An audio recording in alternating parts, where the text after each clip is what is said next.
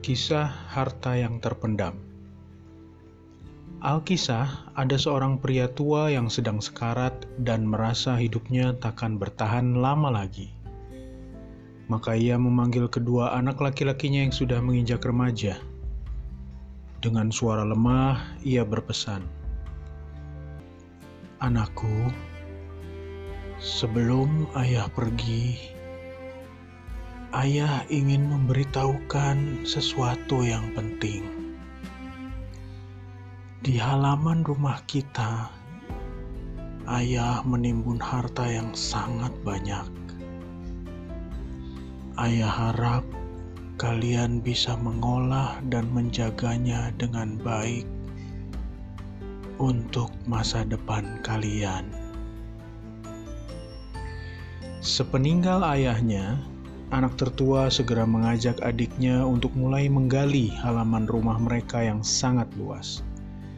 Dengan semangat menggebu, mereka terus menggali dan menggali untuk menemukan tempat sang ayah mengubur hartanya. Sayangnya, setelah berhari-hari mencangkul, hasilnya tetap nihil. Di halaman itu tidak ada apa pun kecuali pohon-pohon anggur yang masih muda dan belum berbuah. Mereka pada hari-hari berikutnya terus mencoba dan mencoba.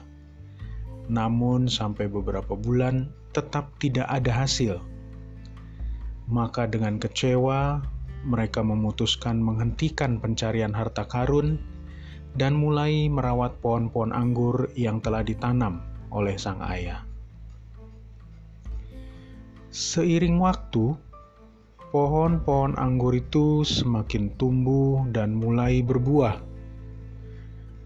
Saat masa panen tiba, kedua pemuda ini kewalahan.